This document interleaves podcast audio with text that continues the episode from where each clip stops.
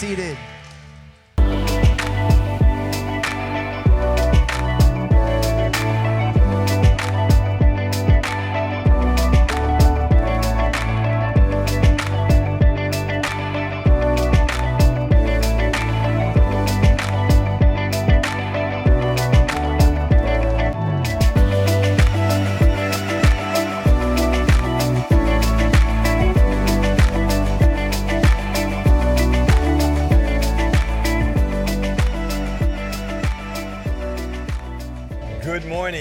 Salem Fielders. Hey, I want to tell you a little bit about vision meetings. We've had two vision meetings already, and we have two more coming up, and the dates are there on the screen there. Here's the deal without, the Bible says, without vision, people perish.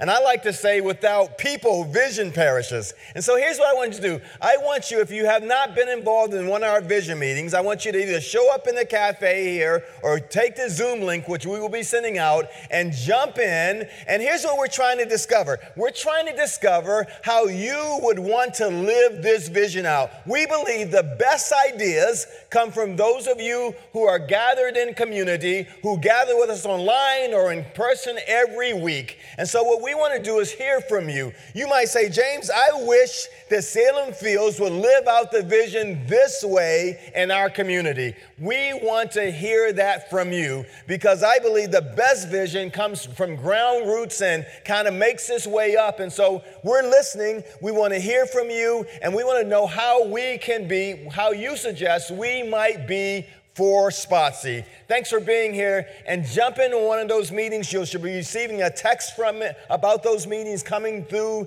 your phone soon. Thank you for being here. Thank you for being engaged in vision. And thank you for what you're going to share with us in the days to come. Thank you. Good morning and welcome to Salem Fields. My name is Chris and I'm excited that you're with us today. Uh, over the next hour or so, uh, we're going to experience God in a new way. And I'm just glad that you're on the journey with us this morning. Uh, if you're a guest with us, we hope you find this to be a comfortable place, a relaxing place, and we hope that it's a, just an opportunity for you to to experience something new today. And uh, again, we're excited you're with us. And whether you're a first-time guest or someone who's been with us 10 times or 20 times, uh, we'd really like to connect with you if we could, just so we can hopefully meet any needs you may have. And one quick, easy way to do that is simply text SF Connect to 94000 and that's a way for you to uh, give us a, just three pieces of information your name, your phone number, and an email.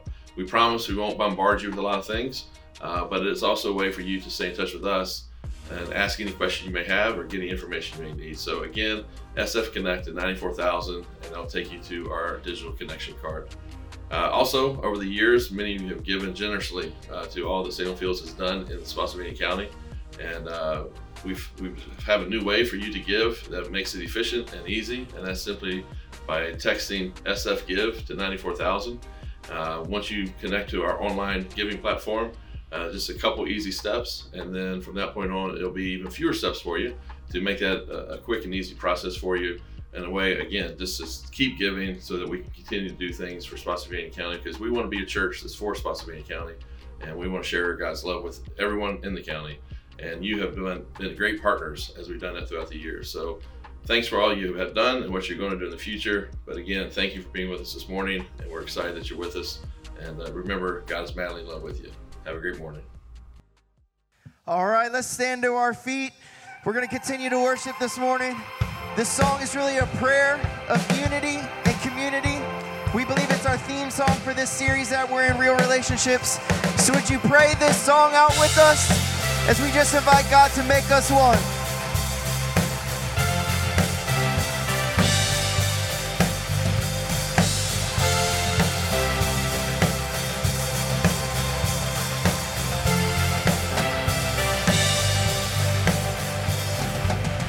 One with the Father, one with the Spirit, one with the Son of God.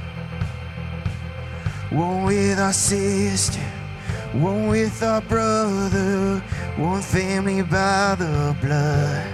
You make us one. You make us one. You will be done. You make us one.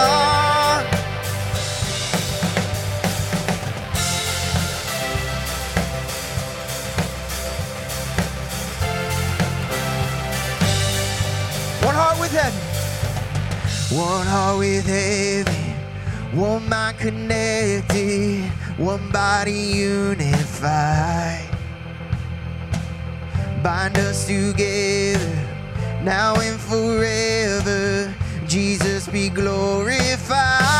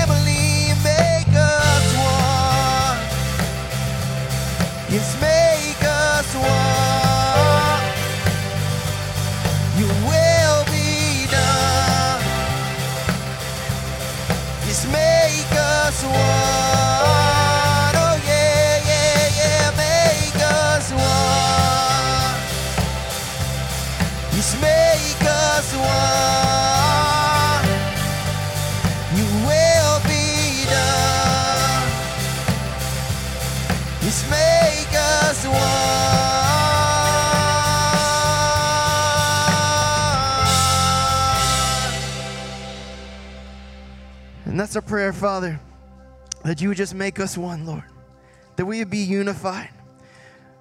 But God, that we would just, as one body, be your hands and feet.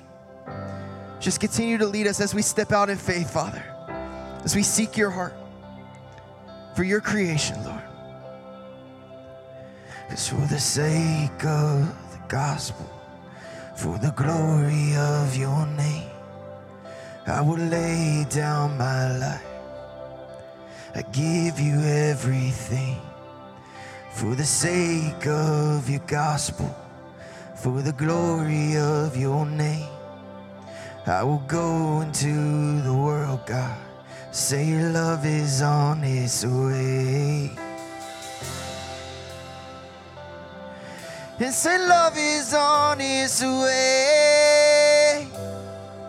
I'll go anywhere. I'll do anything, God. Just put me where you want. Just put me where you want. I'll go anywhere. I'll do anything, God. Just put me where you want. Just put me where you want. My life will be the war on. I can't sit back and watch when you gave everything. Your love drove you to the cross. So I will live to bring you glory. Yes, I will be your hands and feet. I will go into the world, God. Say love is on its way. Well, say love is on its way, and I'll go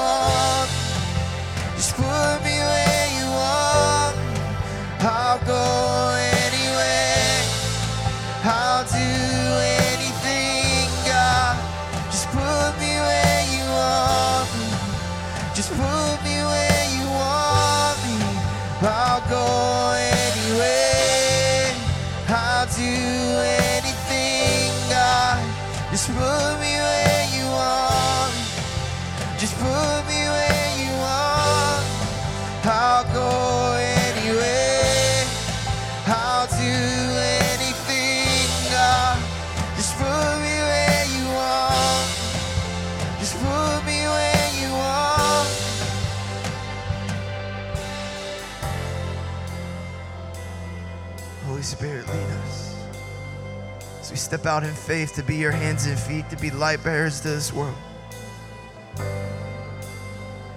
His name is Jesus. Jesus. Only Jesus. Yes, love is on its way. Jesus. Only Jesus. Yes, Jesus.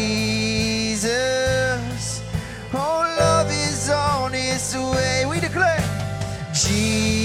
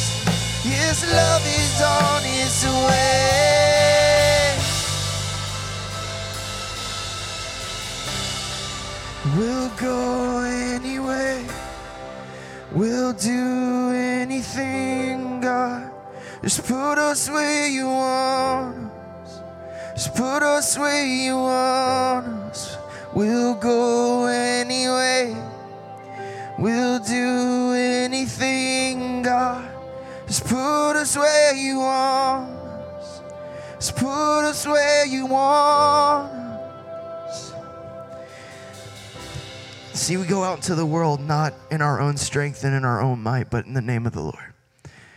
Because there's power in the name that's Jesus. And so when we go and we declare his truth and we declare his gospel, we don't declare something that is a good idea, we declare truth of all that he is. It says, He is the radiance of the glory of God and the exact imprint of his nature and he upholds the universe by the word of his power. After making purification for sins, he sat down at the right hand of the majesty on high. See, we serve a risen Savior. We serve a Savior that went to the cross not because of anything that we earned, not because we deserved it, but he took our place because what we deserved was the cross. And he took our punishment he bore our sins, and through his shed blood, we are now purified in him. And when he rose again, three days later, he rose in victory, conquering the grave and giving us life. And so now, we as a people, we as a church family, are unified by that truth. Are unified in the name of Jesus. And I don't know about you guys, but that makes me want to sing. That makes me want to go into the ends of the earth, into the darkest places, declaring the truth of the Lord that makes me want to press into the heart of my Father. So, can we just continue to praise Him this morning? Can we lift our voices and say, God, I love you? Can we do that together? Father, thank you for what you've done on the cross. We worship you.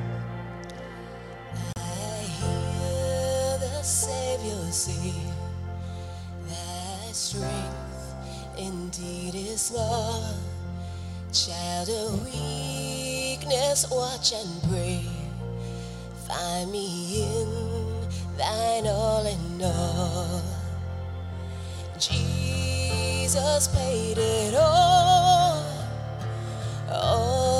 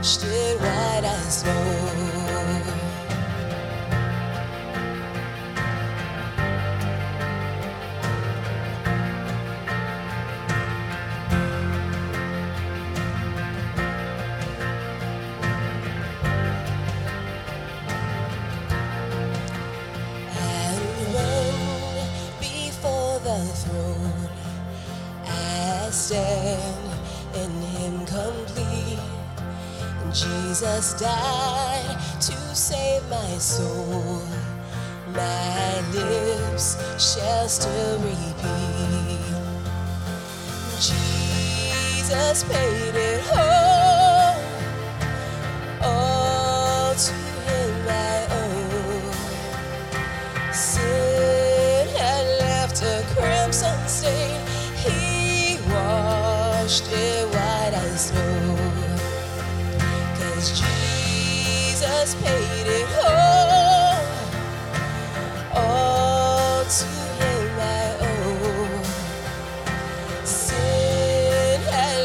a crimson stain.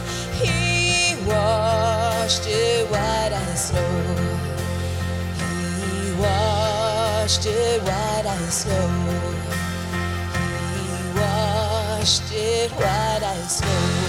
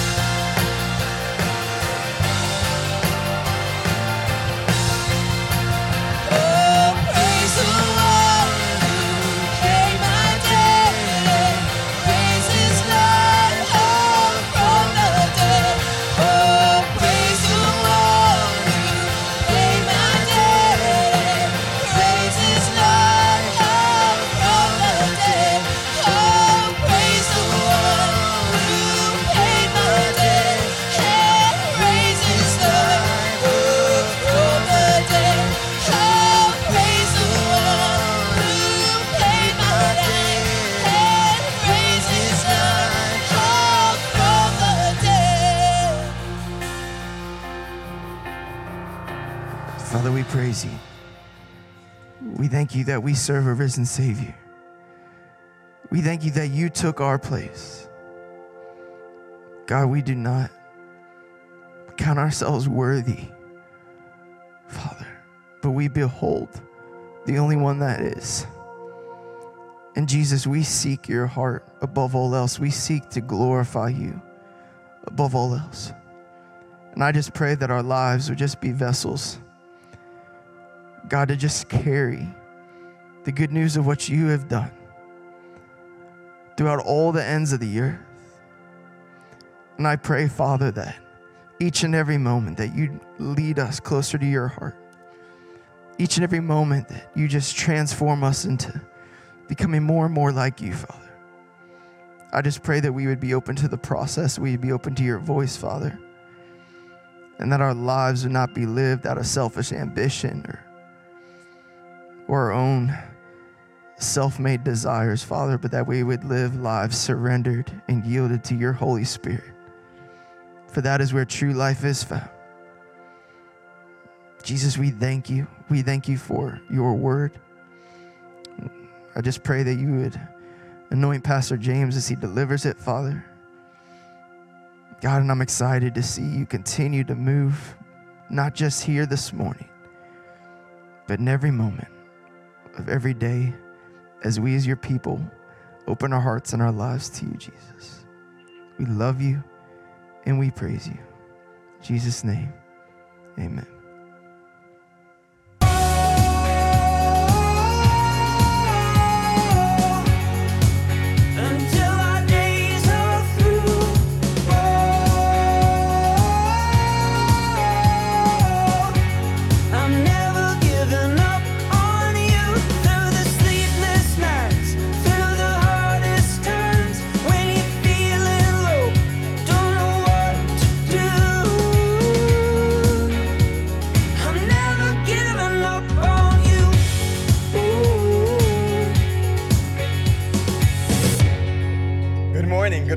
Again. Hey, do you have any real relationships in your life? Do you have any real relationships, relationships that are centered in God and kind of reach out to others and have the ability to change your life and the world around you?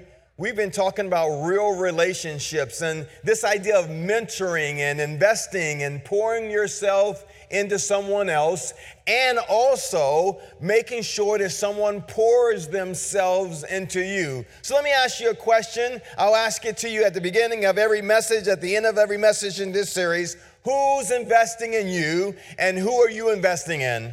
Let, let, let me ask you this question. Have you begun to think through?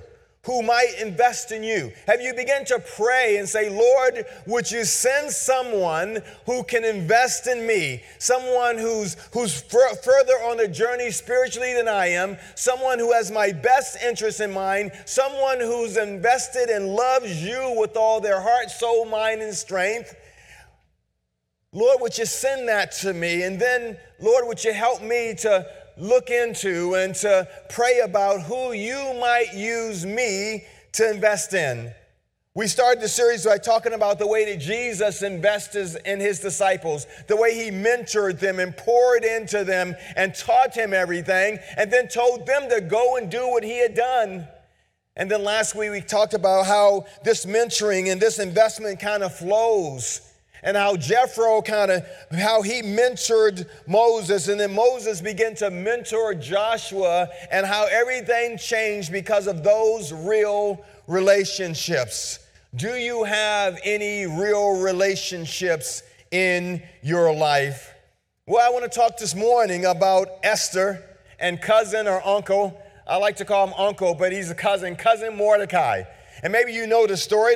There's a whole book that's been written in the Old Testament about Esther because of this story of mentoring and investment and pouring in to, uh, by a cousin to a niece. And so I'm, I'm going to try to give you the Twitter version of the story because it's a long story, but I, I believe it's so important that you understand the story. It's important that you get an over overarching sense of the story. So fasten your seatbelts and let me walk you through the story really quickly. In chapters one, we drop in on this huge party. The king was having a huge party, and back in the day, they would have parties, they would have real parties. You have never seen the kind of parties they would have back in the day. Back in the day, these parties would last for days and days and days. And the king had had one that lasted for days and days and days. And the, and the wine was pouring and all the entertainment you could want. And, and after all the entertainment had been done, he wanted to impress his boys. He wanted to impress his, his group of people that had gathered there. And so he asked Vashti, the queen, to come out and dance for him. Entertain the fellas. And the queen said, Not tonight. Ain't gonna happen tonight. And so she embarrassed the king, and he went to his advisor and say, "What should I do? She's embarrassed me. She made me look bad in front of my boys." And they say, "Get rid of her." And so they begin a search. That's how quick it happened. They begin a search to replace Vashti. And so they, they assemble this group of virgins and, and they get them together, and one is named Esther. If you look at verse 7 of chapter 2, you'll find that Esther's beauty won her favor in the eyes of the folks who were judging. So we're moving right along. Esther is chosen to be queen. And in verse 18, the king throws an extravagant banquet because she's chosen as king. Who says dreams don't come true? Now, at this point in chapter 2, is a very, very important person enters the story Mordecai, who is the cousin of Esther. And he's hanging out at the gates of the city when he overhears this plot to assassinate the king. And because of his quick thinking and his quick acting, the plot is foiled. And then we have another person enter into the scene. One is kind of the antagonist and one is the protagonist, but Haman, who's a high a, a high ranking official in the king's court. He is so highly regarded that the king makes everyone bow down to him when Haman comes into their presence. Now, everyone does this, but Mordecai, cousin Mordecai, is not the kind of person that's a, that bows. I remember a song that was going on when I was when I was uh, in college. I'm not going to bow to no idols. So Mordecai does not bow, and this makes Haman angry. He is enraged. He's so enraged that, that he convinces the king that the Jewish people are a threat to national security and that they should all be eliminated on the same day. Later on in chapter 4, Esther finds out about this plot because Mordecai hears about the plot. She learns everything that has been decreed. And Mordecai urges Esther to go to the king and plead for the Jewish nation. Of course, she knows that you just don't waltz into the king's presence. In fact, if you walked into the king's presence without him beckoning you there, your head could be disconnected from your body. And so it wasn't just her going in there. She couldn't just walk in there and say whatever she wanted. So Esther begins to, to share with Mordecai Mordecai, you don't get this, man. I could die if I go before the king. And Mordecai basically says to Esther, Esther, today could be your day. And so after praying and fasting, she comes up with a plan to get into the king's presence. And we come to chapter five. First, she calls king, the king and Haman, this, this person that is the king's right hand person. She calls him to a meeting, and the king gives her a meeting. And it's there that she says to the king, I, I want you to do one more meeting. And the king agrees to it. Now, between the two meetings, between the two banquets, two important things occur. First, Haman bumps into Mordecai, and of course, Mordecai does not bow, and it ruins Haman's day. Haman's so mad that Mordecai does not bow to him that Haman goes home and he tells his family members, and they suggest that Haman build a gallows and hang Mordecai on the gallows. And, and Haman could just see it. He could see, oh, cousin Morty hanging from the gallows. Then the second important thing that occurs is the king can't sleep one night. And during his sleeplessness, he remembers that there was an assassination plot that was plotted against him. And he, he wakes up his servants and he brings them in and he says, Has anything ever been done for the person who thwarted this assassination plot? And his servants say, No. And so he says, Is anybody hanging out in the court? And they say, Haman is there. And so he brings Haman in and he says to Haman, Haman, what should be done for, for a person that the king loves, the person that the king is, is, is uh, respectful of, a person that the king just really likes? And Haman, thinking the king must be talking about him. He says, King, this is what you should do. You should get one of your robes and you should put it on him. And, and you should you should get a horse and you should put him on one of your horses. And you should have one of your trusted servants just parade him through the city and announce to everyone, this is what the king does for the person that he likes. And the king says to him, Haman, go find Mordecai and do that for him. And of course, Haman is Haman is totally upset about this. He is he, he's totally upset. So he does it. He gets the horse, he gets the robe, and he parades Mordecai and says, "This is what the king does for someone that he favors." And he runs home and he tells his family, and they said, "Man, you're doomed. It's almost over for you." I, I, I love the story. So the king and Haman go to this second dinner. And there she is, Queen Esther. And at the second dinner, while they're there drinking, the king asks Queen, What would you have me do for you? I'll give you half of the kingdom, just ask and it's yours. And the Esther says, King, if you find favor with me, uh, would you grant me this request that me and my people can live? She says, if, if it was only about us being in slavery, I wouldn't bother you. But this is about us being wiped out. So the king gets really mad. Who's trying to wipe you out? What are you talking about? Who's trying to do this? That's a detestable thing. It's monstrous.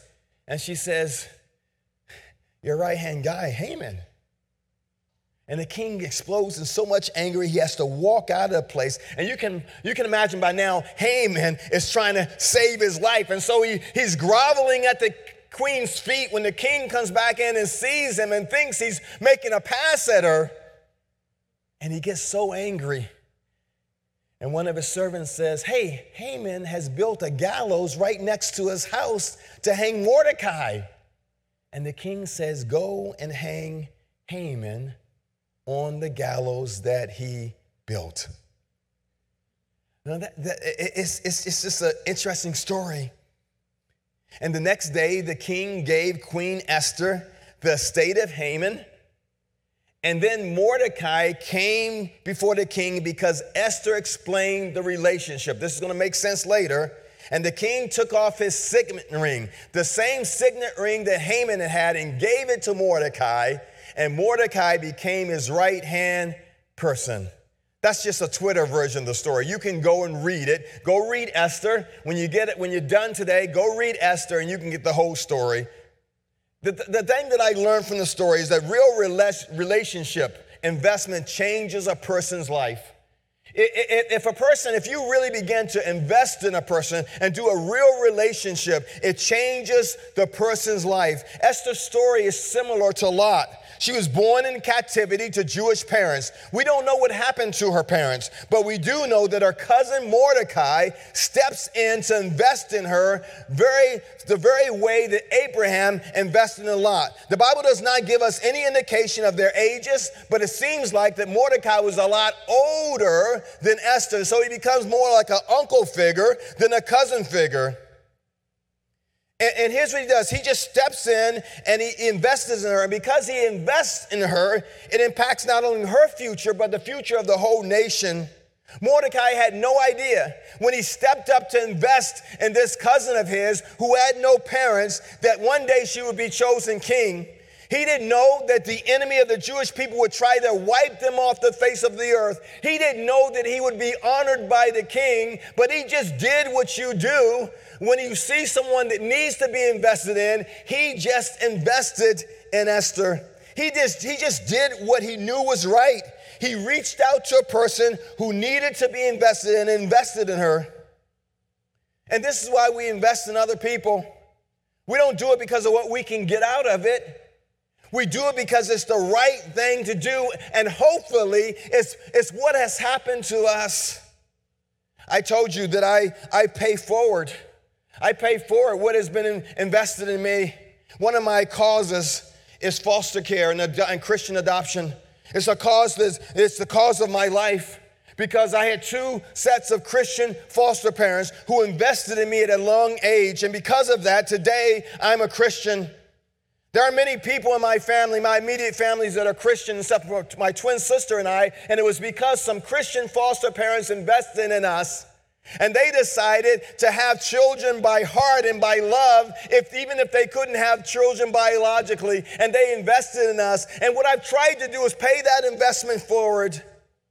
I speak around the country and then talking to foster parents, talking to kids once they get ready to age out of the foster care system, saying to them, saying to them that you can do this. Talk to churches about saying, you know, if every if every church in the state of Virginia had one person adopted in that state, the, the waiting list for children who are waiting to be adopted would be erased in the state of Virginia. Mordecai just saw a need. Mordecai just saw someone that needed to be invested in and decided to invest in her. Let me ask you a question. Who are you investing in? As I talk to our next generation leaders, Carrie and Tone, we have students and children who need to be invested in. Who are you investing in?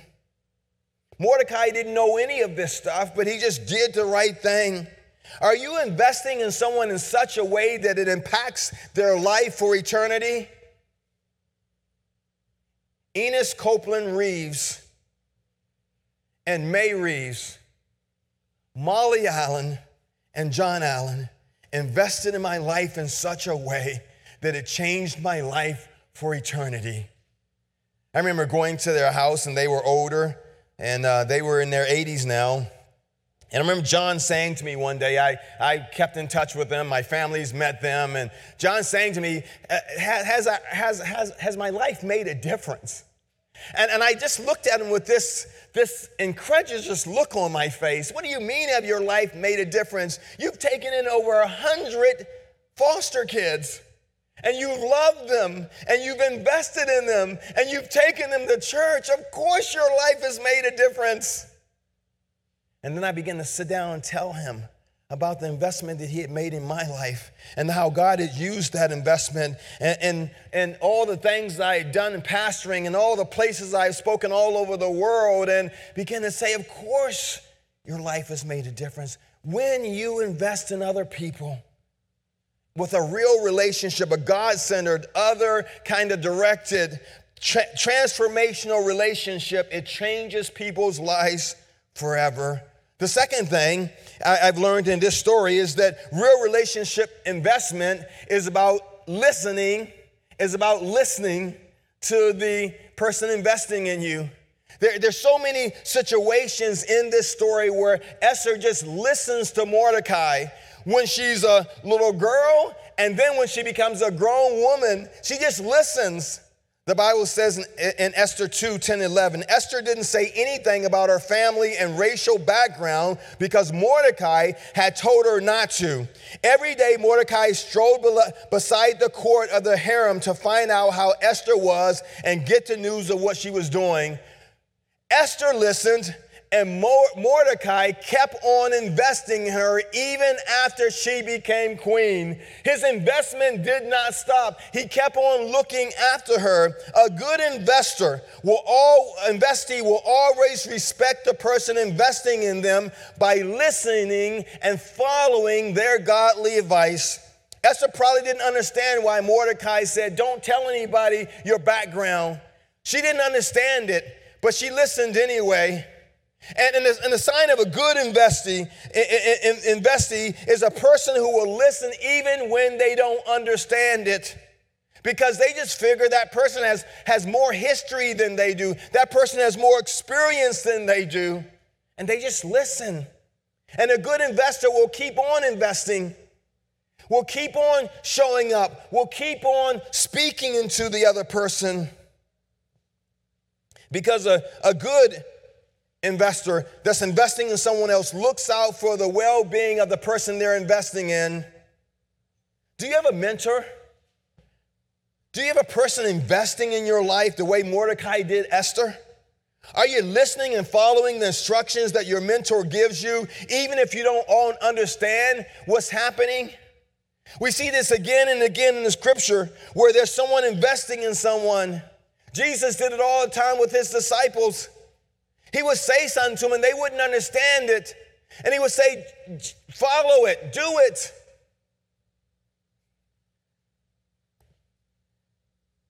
What if Esther would have blurted out her background in that situation?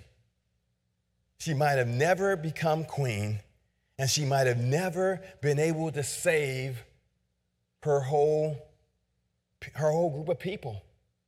She listened.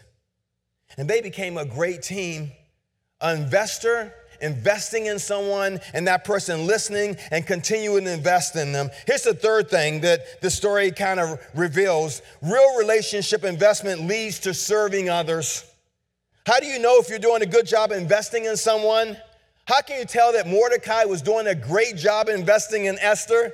The right way? I believe is seen through the fact that Esther wanted to serve others no matter what was going on in her life. Because she was queen, she would have been exempted from the extermination. She would have gotten through the extermination a okay. She could have thought about herself, but she was thinking about her people. She was thinking about other people and how she might serve them in the position that she was in.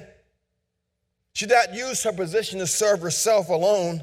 She used the good that God had given her to, to be a blessing of the people all around her, specifically her nation. Do you serve the people around you? Do you invest in and serve people around you? Do the people you invest there in go on and serve other people? This is not a new concept. When someone asked Jesus one day, What was the greatest commandment? He said, Love the Lord your God. You can find in Luke 10 27 that you love the Lord your God with all your passion, your prayer, your muscle, your intelligence, and that you love your neighbor as yourself. When you love God, you serve Him. And when you love God, you serve others. And if you can't serve others, you probably don't love God because Jesus said, Go do for others what I have done for you. Some of you know what it means to invest in people. Some of you have been invested in and you're investing in people, and you've seen the dividends of transformed lives because you invested in people. See, Esther, when faced with saving her own life by sacrificing the lives of her people, she demonstrated that Mordecai had invested in her well. She chose to put her life on the line to serve her people and protect her nation.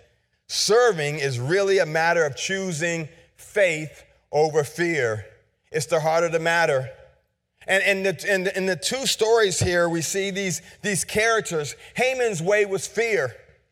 I mean, Haman was completely, he completely cut faith out of the equation of life. It was all about control and dysfunctional manipulation. And, and these two things are the enemy of faith.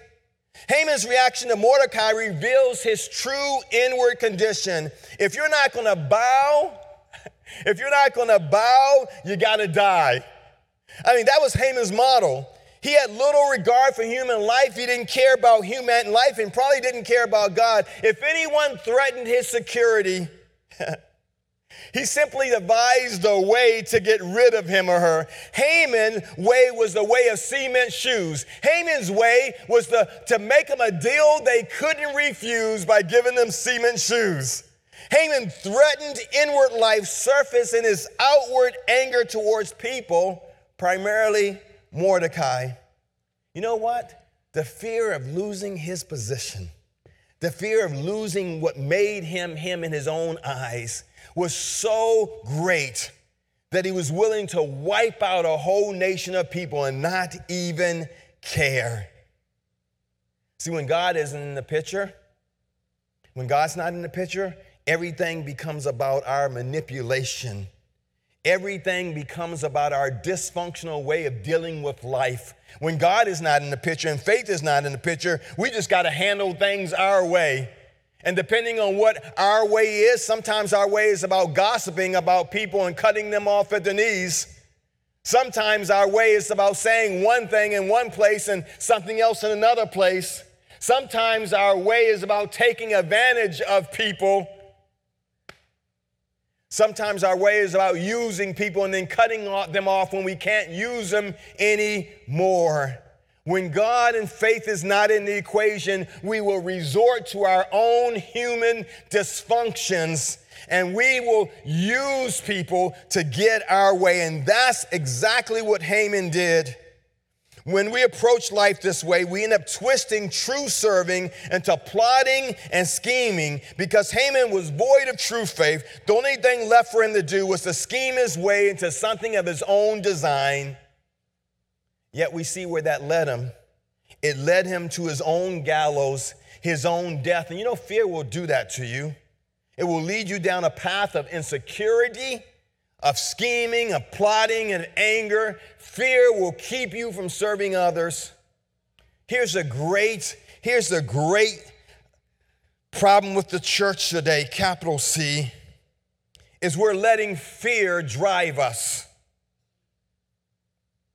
We're letting fear drive us. We say we believe in God. We say we're people of faith, but fear drives us. All of the arguments, all of the debates, all of the social media uh, are crying out. All of that is, is all about fear. Fear that I'm gonna, that the world is not going to be the way it was when I grew up fear that somehow that somehow some, something is going to co-opt my way of life. Fear of losing my possessions my money. Fear of losing my station in life. Fear all based on fear.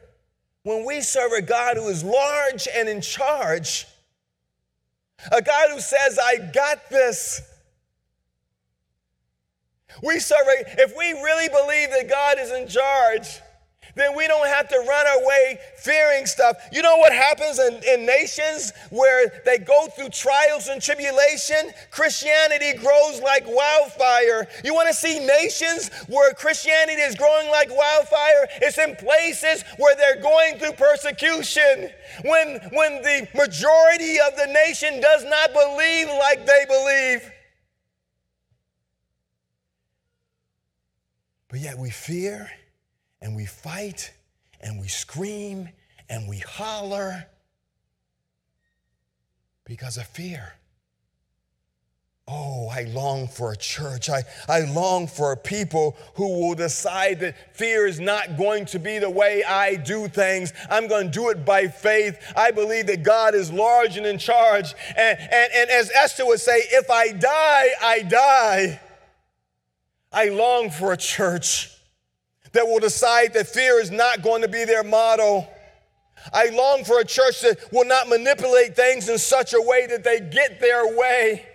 I long for a people of God who decide that fear is going to be their, their drive, that faith, excuse me, is going to be their driving, their driving agenda.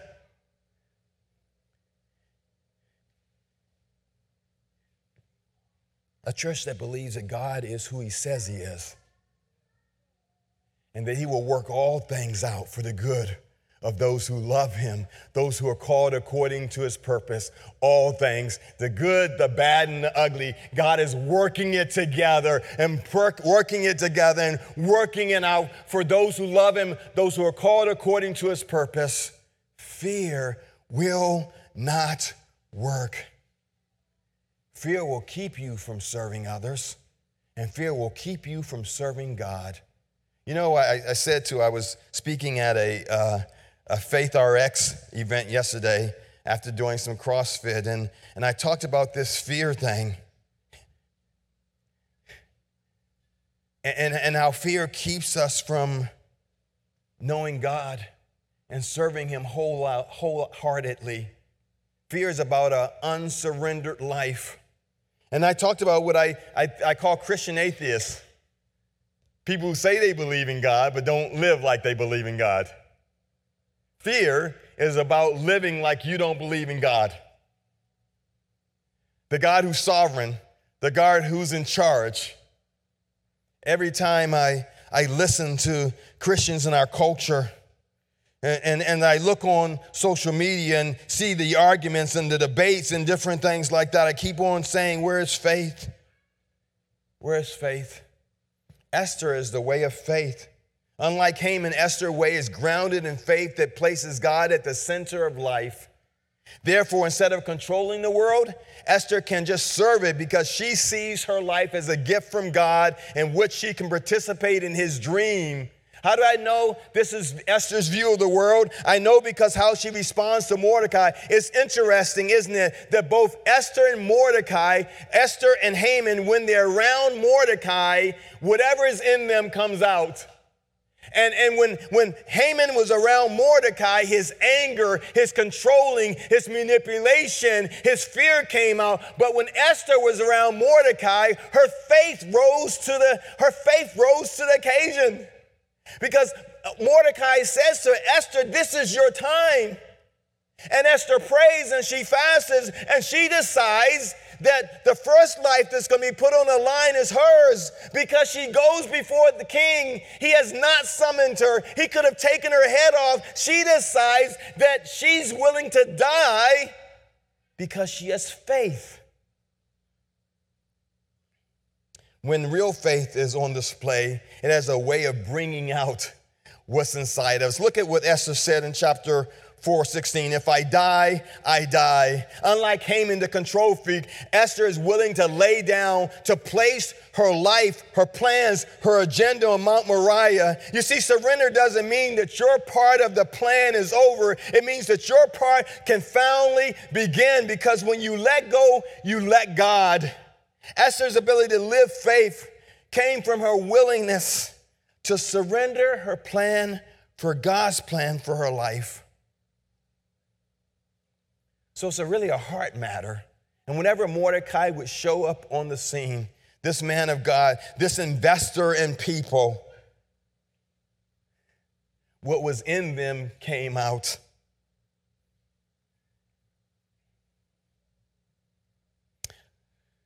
Let me give you three P's of real relationship investment.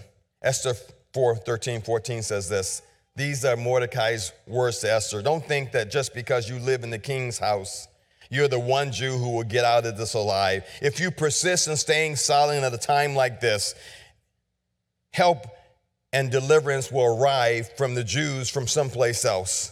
But you and your family will be wiped out. Who knows? Maybe you were made queen for such a time as this. We don't invest in other people because we're the only people that can invest in them.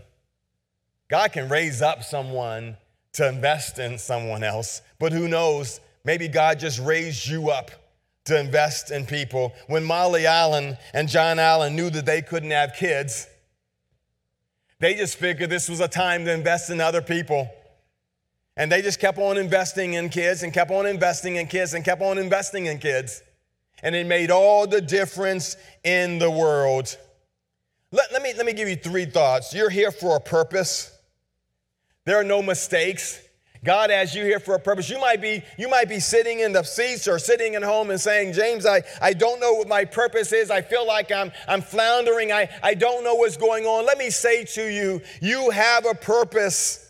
You're here for a reason. God created you for a reason. You're not here by accident. God has something He wants to do through you and for you and with you that will change someone forever. You can make a difference in someone's life by pouring your life into theirs. You can be a part of God's plan. Mordecai and Esther were used by God. They were used to save their generation. God wants to use you. He wants you to be a part of his plan, but but in order for that to happen, you've got to move from fear to faith.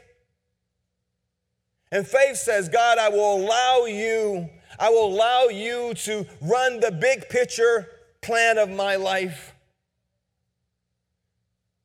Let me say something to you. My goal when I was growing up was not to be a pastor. My goal when I was growing up was to be a businessman. I was gonna be a businessman. And I, I had this deal with God. I, will be a businessman and I'll be successful and I'll tithe 20%. That was my deal. And the reason why it was my deal was because I knew God had called me to the pastorate, and I thought that maybe if I had tied the extra 10%, He would remove the call from the pastorate and He would let me be a business person.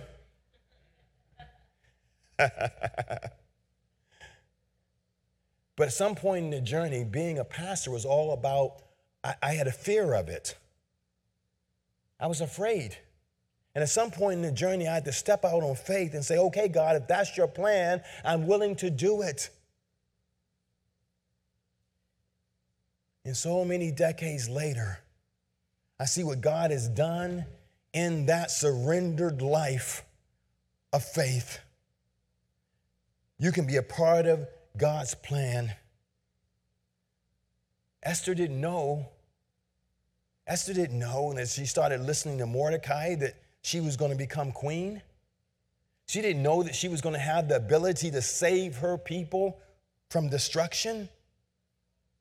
She just had this faith quoting that worked in her life. Number three, God has a place for you. Wherever you're in the journey, you can be used. It's not about a it's not about a certain time. It's not about a certain with head knowledge. It's not about a, a, a certain uh, a gifting or whatever. God has a plan, and it's about a faith that follows. It's about a faith that follows. You might say, Well, James, uh, I'm older now. So what? God's in the habit of using older people. God's in the habit of using retired people. God is in the habit of using children. God's in the habit of using teenagers. God's in the habit of using people who have made mistakes. You might say, James, I made too many mistakes and God can't use me. God's in the habit of using people who've blown it. Look at David. Well, I, I, can go down the list of all the people who've blown it, and God has still used them. There is nothing that you can do that God can't forgive. There's nothing that you can do that will take you out of God's love. There's nothing that you can do except for decide you're not going to have any faith. Because faith is necessary. At the end of my journey, I want to be Esther. At, at the end of my journey, I want to be Esther and Mordecai. I want to pour my life into people. And then, and, I, and so, so that their lives are transformed, so that they, they begin to serve. I, I, I want to I want to be a person that God uses to change his generation, to change the people all around him. I want to be that kind of person, a person who loves and serves other people, a person who finds my purpose, my place and I'm a part of God's plan. So let me ask you a question. What about you? You're not here by mistake. There, there's a person right now that God has that you can invest in in such a way that it changes their lives. And, and you know how this works, it, it never just stays with that person. When you invest in a person and, and it changes them for eternal purposes, it spreads out. Who knew when Molly and John Allen decided that they were going to invest in these two twin kids, even though they were in their 60s? That God would take those kids, He would use them in such a way, and one of those kids would go into ministry, and one of those kids would be able to reinvest in people and minister to congregations and preach all over the place. Who knew? But here's, here's what happens you don't have to know. You, what you need to know is this. If you invest in someone in a real relationship, a God centered relationship, a other focused relationship, a relationship that's transformational, God's going to use you. God's going to use you. And it just won't stay with you. It'll be like a ripple effect. And people's lives will be changed for eternity. Now, John Allen is in heaven now. Molly Allen, they're both gone now. Only now have they been able to see how their investment has paid off. So, once again, who's investing in you and who are you investing in? Who's investing in you and who are you investing in? Father, thank you so much that you invested in us in such a way that you sent your son.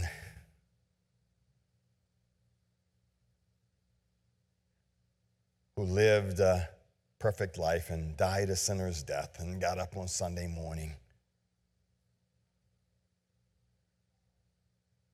and sent his Holy Spirit so that we could be your people who live in faith.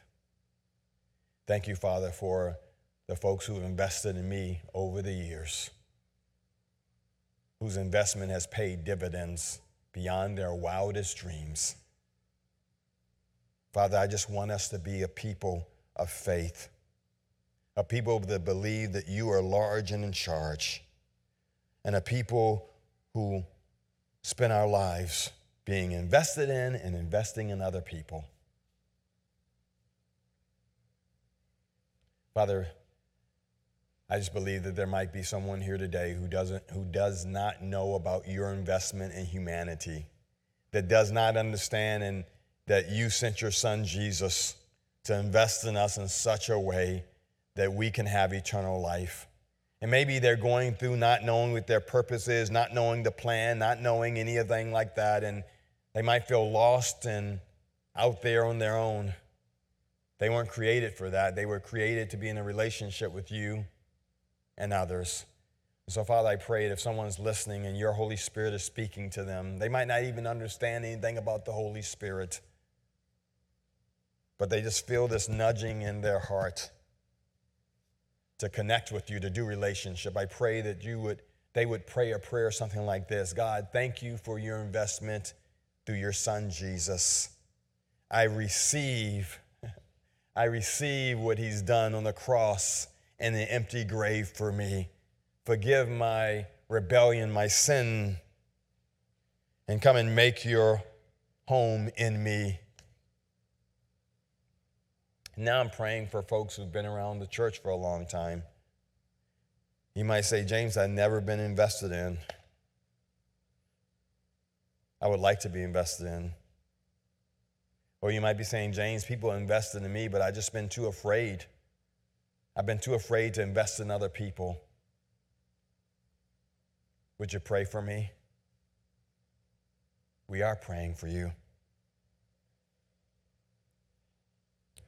Father, would you give us the faith that allows us to step outside of our comfort zone and be invested in and invest in someone else? Father, help us not to just kind of listen to this stuff and let it go in one ear and out the other. Lives are at stake. Our own journey is at stake. You can, you can raise up investors, but you want to use us. So, Father, help us to be open and willing to being invested in. Thank you for all that you are doing in these days. Thank you for folks who are taking a step of faith and are moving toward investing in other people and being invested in. You're doing fresh and new things, and we thank you. In Jesus' name we pray. Amen. Hey, folks, thank you for being here today. God bless you. Go invest in someone else and be invested in. Love you guys.